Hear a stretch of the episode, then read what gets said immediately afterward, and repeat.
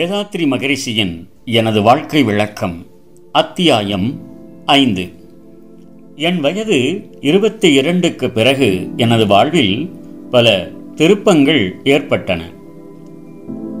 பொருளாதாரத் துறையில் உயர வேண்டுமென்ற ஆர்வம் ஒருபுறம் தத்துவத் துறையில் உயிரின் நிலை என்ன தெய்வம் எவ்வாறு உளது என்று அறிந்துவிட வேண்டுமென்ற ஆர்வம் ஒருபுறம் என் அறிவை ஆட்கொண்டன.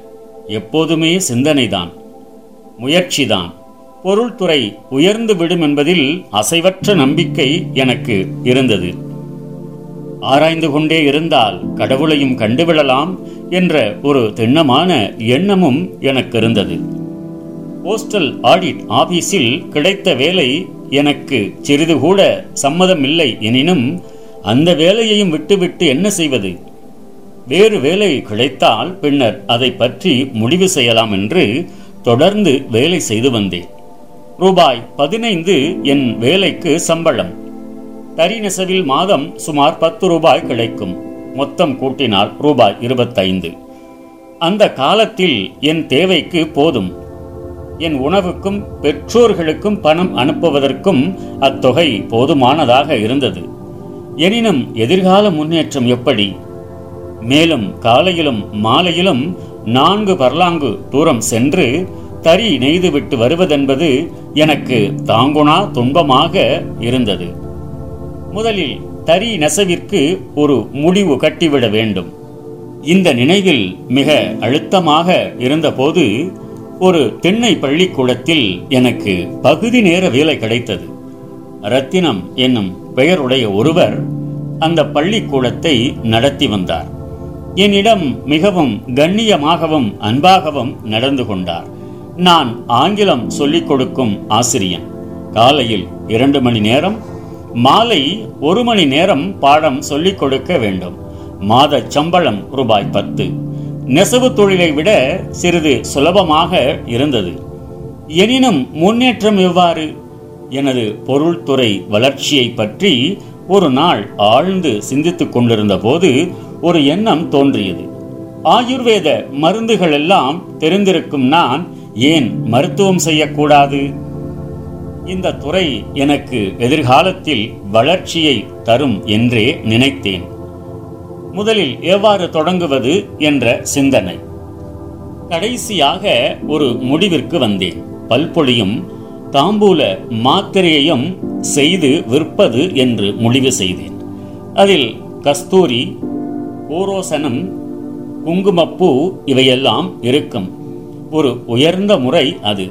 எனது ஆசான் வைத்திய புபதி என் கிருஷ்ணாராவ் செய்முறை அது. ஒரு புட்டி நூறு மாத்திரைகள் விலை நாலு அணா. போஸ்டல் ஆடிட் ஆபீஸிலேயே அதை விற்கத் தொடங்கினேன்.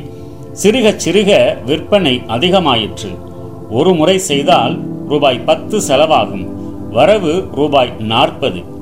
ஒரு மாதத்தில் விற்றுவிடும். இதோடு பல்பொழியும் செய்தேன். சிகாமணி நாயுருவி பல்பொழி என்பது அதன் பெயர். இரண்டு விற்பனைகளும் சேர்ந்து மாதம் ரூபாய் ஐம்பது வருவாய் அளித்தது. எனது நம்பிக்கை வலுப்பெற்றது.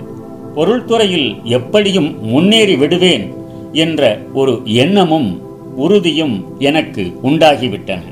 இருபத்து மூன்றில் எனக்கு திருமணம் செய்து வைக்க என் பெற்றோர்கள் முனைந்தனர். எனது அக்காள் மகளையே எனக்கு திருமணம் செய்து வைக்கும்படி என் மாமாவை என் தந்தையார் கேட்டார். எனது மாமாவுக்கு தனது மகளை ஒரு செல்வ வளமிக்க ஒருவனுக்கு கொடுக்க வேண்டுமென்று விருப்பம். எனக்கு என் அக்காள் மகளையே மணக்க வேண்டுமென்ற விருப்பம். என் மாமாவின் முடிவு கண்டு என் பெற்றோர்கள் மிகவும் வருந்தினார்கள். எனக்கு வேறு இடத்தில் பெண் பார்க்கலாமா என்று என்னை வினவினார்கள். குழந்தை வயது முதலே என்னோடு பழகி என் உள்ளத்தில் நீங்கா நினைவு பெற்றபின் வயது வந்த பிறகும் அவளையே மணக்க வேண்டுமென்ற ஆர்வத்தில் இருந்த எனக்கு வேறு எந்த பெண்ணையும் மணக்க விருப்பமில்லை. திருமண பேச்சு நின்றுவிட்டது. சுமார் ஆறு மாதங்கள் சென்றுவிட்டன. இந்த சமயத்தில் எனக்கு ஒரு பேரிடி என் தந்தைக்கு காய்ச்சல் கண்டு மிகவும் அபாய நிலையில் இருப்பதாக செய்தி வந்தது. மறுநாள் விடுமுறை எடுத்துக்கொண்டு கூடுவாஞ்சேரிக்கு போய் என் தந்தைக்கு வேண்டிய கடமைகளை செய்யலாம் என்று இருந்தேன். மறுநாள் காலையே என் தந்தை இயற்கை எய்துவிட்டார் என்ற செய்தி கிடைத்தது. என்னால் இந்த அதிர்ச்சியை தாங்க முடியவில்லை. செய்தியை கேட்ட இடத்திலேயே அப்பா என்று கூவி கதறி கதறி அழுதேன். எதிர் வீட்டில் ஒரு பெரியவர் இருந்தார். என் மீது பரிதாபம் கொண்ட அவர் என்னை அவர் இல்லத்திற்கு அழைத்துச் சென்றார். அவர் மனைவியும் அவரும் என்னை தேற்றினார்கள். அவரை பார்த்து என் அப்பாவை நான் இழந்து விட்டேனே என்று மீண்டும் ஒரு முறை கதறினேன். அப்பா வேதாத்ரி கவலைப்படாதேடா. உனக்கு நான் தந்தையாக இருந்து ஆக வேண்டிய அனைத்தும் செய்கிறேன். எனக்கு இரண்டு பிள்ளைகள் இருக்கிறார்கள். அவர்களோடு நீ மூன்றாவது பிள்ளையாக இரு அப்பா என்று உள்ள குழைவோடு ஆறுதல் கூறினார்கள். பிறகு ஊருக்கு சென்று என் தந்தைக்கு இறுதிக்கடன் ஆற்றினேன். பிரிவாற்றாமை என்ற அனுபவம் எனக்கு அதுதான் முதல் தடவை. மீண்டும் மயிலாப்பூருக்கு வந்து எனது கடமைகளை ஆற்றத் தொடங்கினேன். தாம்பூல மாத்திரை பல்பொடி விற்பனை எனக்கு போதிய பணம் அளித்ததால் திண்ணைப்பள்ளிக்கூட ஆசிரியர் வேலையை விட்டுவிட்டேன். எனது அக்காள் வீட்டு பக்கத்து வீட்டில் சொக்கலிங்க கிராமணி என்பவர் ஒருவர் இருந்தார். அவர் ஒரு நாள் என்னை அழைத்து தனது இரண்டு மகன்களுக்கும் பிரைவேட் பாடம் சொல்லிக் கொடுக்கும்படியும் மாதம் ரூபாய் ஏழு தருவதாகவும் கூறினார். சிறிது தயங்கி பின் ஒத்துக்கொண்டேன். இரண்டு மாதங்கள் சென்றன.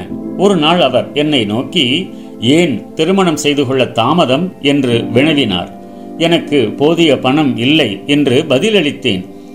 நான் ஒரு சீட்டு கட்டி வந்தேன். ரூபாய் நூறு தான் அதன் மூலம் கிடைக்கும். திருமணத்திற்கு என் திட்டப்படி ரூபாய் இருநூறு வேண்டும் என்று இந்த நிலைமைகளை விளக்கிச் சொன்னேன். வட்டி இல்லாமல் நூறு எனக்கு கடனாக கொடுப்பதாகவும் உடனே திருமண ஏற்பாடு செய்யும்படியும் ஊக்கமளித்தார். இந்த பேச்சுக்கள் அனைத்தையும் எதிர்விட்டு அப்பாவிடம் சொன்னேன். உடனே அவரும் அவர் மனைவியும் வந்து என் மாமாவை பெண் கேட்டார்கள். உடனே பதில் தரவில்லை. அவர்களும் விடவில்லை. எப்படியோ ஒருவாறு நான் விரும்பியவளையே எனக்கு மனம் செய்ய முடிவு செய்து விட்டார்கள் பணமும் தயார் செய்து விட்டேன் மற்றும் ஒரு திருப்பம். ஒரு நாள் நான் ஆபீஸுக்கு போக பஸ் ஏற காத்திருந்தேன். இடம் மந்தைவெளி தபால் ஆபீஸுக்கு எதிரே. அங்கு ஒரு செருப்பு தைப்பவன் இருந்தான். எப்போதாகிலும் எனது செருப்பு காது அருந்து விட்டால் அவன்தான் தைத்து தருவான். அன்றும் அந்த மாதிரி செருப்பை தைக்க கொடுத்தேன். அவன் தைத்துக் கொண்டிருந்தான். அவன் வயிறு ஒட்டி இருந்தது. ஏனப்பா காலையில் நீ ஒன்றும் சாப்பிடவில்லையா? என வினவினேன்.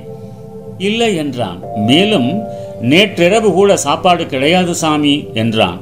இந்த சொல் என்னை கிருகிருக்க வைத்து விட்டது ஏன்? என்றேன். நேற்று வருவா இல்லை சாமி என்றான். இந்த பரிதாபமான வார்த்தை என் உள்ளத்தை தொட்டுவிட்டது. அவனுக்கு கொடுக்க வேண்டியது அரையனா.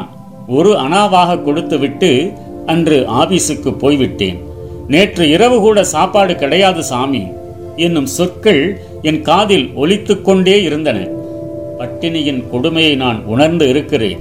இதுபோல எத்தனையோ ஏழைகள் உணவு இன்றி பட்டினி கிடக்கிறார்கள்.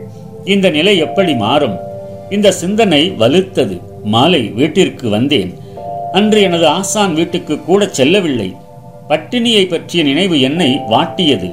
எனக்கு ஒரு முடிவு தோன்றியது.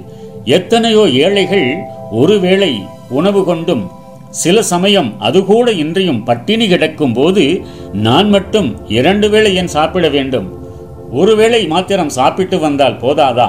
என்று வினவி அதையே முடிவாக கொண்டேன். அன்றிரவு உணவு உட்கொள்ளவில்லை. மறுநாளும் எனக்கு இரவு உணவு வேண்டாம் என்றும் சில நாட்களுக்கு ஒரு விரதம் எடுத்திருப்பதாகவும் என் அக்காளிடம் கூறிவிட்டேன். காலையில் எழுந்தால் உடல் காற்றில் பறப்பது போல இருந்தது. சிறிது நேரம் சென்று பல் துலக்கி சிற்றுண்டி கொண்டபின்தான் வலிவு வரும். இதை சரிப்படுத்திக் கொள்ள நினைத்தேன். மாலையில் காலனாவுக்கு வறுத்த வேர்க்கடலை வாங்கி சாப்பிடத் தொடங்கினேன். பத்து தினங்களில் நிலைமை சரியாகிவிட்டது. மாலையில் சாப்பாட்டு நினைவே வராது எனினும் உலகில் வறுமை ஒழிய நான் என்ன செய்ய வேண்டும்? அது என்னால் எப்படி முடியும் என்ற சிந்தனை வலுத்துக்கொண்டே வந்தது. இருபத்தி மூன்றாவது வயதில் இரவு உணவு விட்டேன். என்று வரை அதே பழக்கம் தொடர்ந்து வருகிறது. அன்பர்கள் வற்புறுத்தலால் ஏதேனும் சிற்றுண்டி சில சமயம் கொள்வதுண்டு. பால் மாத்திரம் இரவில் விடாமல் பருகி வருகிறேன். எனது திருமணம் நிச்சயமாகிவிட்டது. என் மனதுக்கு ஒத்தவளை என் உள்ளத்தை புரிந்து கொண்டவளை உயர்ந்த பண்பும் சிறந்த அறிவும் உடையவளை நான் மனைவியாக பெறப்போகிறேன் என்று எண்ணுந்தோறும் கழிப்பு கடலில் நீந்திக் கொண்டிருந்தேன். ஒரு லட்சிய வாழ்க்கை நடத்த ஏற்றதோர் வாழ்க்கை துணைவியை நாடினேன். அடைந்தேன். சிக்கனமாகவே திருமணம் நடந்தேறியது. எனது அன்னையுள்ளம் குளிர்ந்தது. எனது தம்பிக்கும் அதே நாளில் திருமணம் நடத்திவிட்டேன். அன்னையை என்னோடு இருக்கும்படி அழைத்து வந்து விட்டேன். என் தம்பியும் என்னோடு இருந்தான். வேறு வீடு வாடகைக்கு எடுத்துக்கொண்டு நாங்கள் வாழ்ந்தோம். கண்ணுக்கும் கருத்துக்கும் ஒத்த மனைவி கிடைத்தால் போதிய வருவாய் இருந்தது. மகிழ்ச்சியுள்ள வாழ்க்கைதான். இந்த கழிப்பில் நிறைவை எய்துவிடவில்லை. உயிர் எது? கடவுள் எங்கே? உலகில் வறுமை ஒழிவது எவ்வாறு? இந்த சிந்தனைகள் நாளுக்கு நாள் வலுத்துக்கொண்டே இருந்தன. நம் கடமை அறவாழ்வின் நாட்டத்தே.